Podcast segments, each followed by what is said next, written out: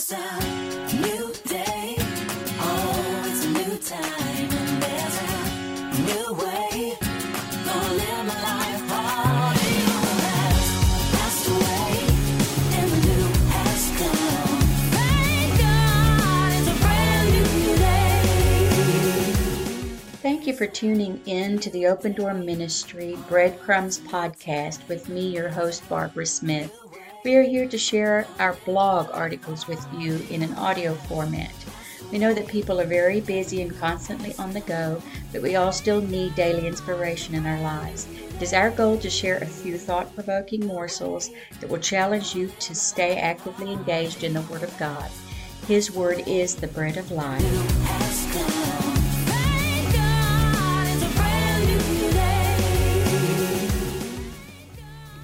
Learn to Listen, Listen to Learn by Barbara Smith.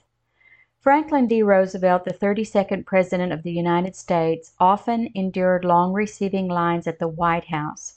He complained that no one really paid any attention to what was being said. One day during a reception, he decided to try an experiment. To each person who passed down the line and shook his hand, he murmured, I murdered my grandmother this morning.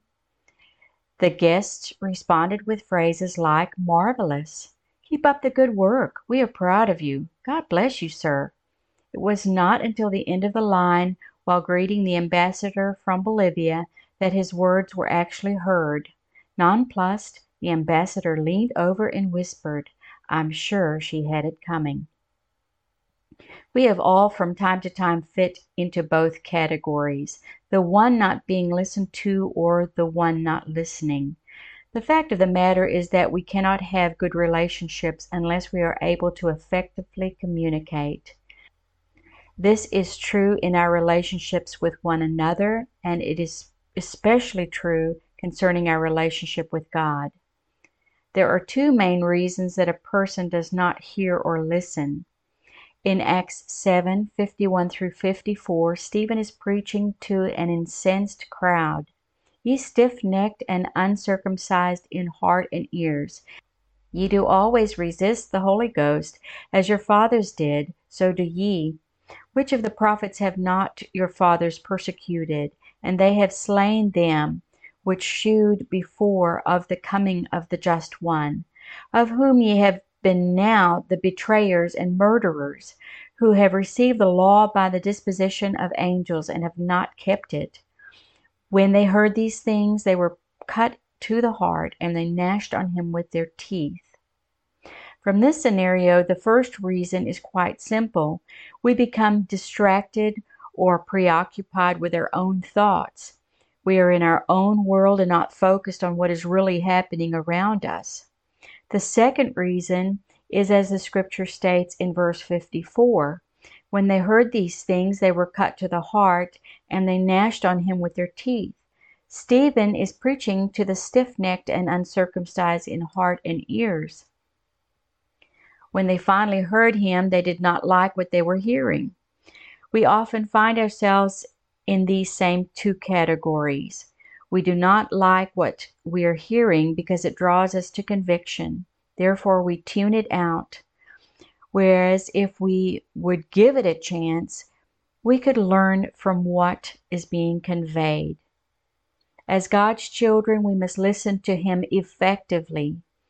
There are three C's to consider for effective communication comprehending, confidence, and change. To comprehend and understand what is being said is to actually hear not just the noises or sounds around you, but receive the message that is being presented. Then we must have confidence and trust in what is being said to us and in the messenger that is delivering it. Thirdly, we must also allow what is being said to effectively change us in a tangible way, whether it be in understanding, sympathy, or conviction. To reiterate the three C's in conjunction to the Word of God, when we listen to it, we should comprehend it, have confidence in it, and allow it to change us. Proverbs 14:12 states, There is a way that seems right to a man, but its end is the way of death.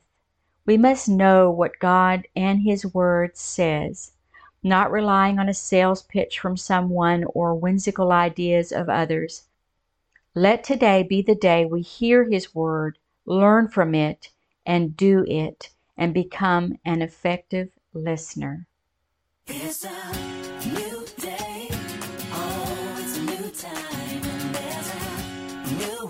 Thanks for joining us today. We trust you have been nourished and blessed. Always remember the Lord is faithful and His mercies are new every morning. Until next time, God bless.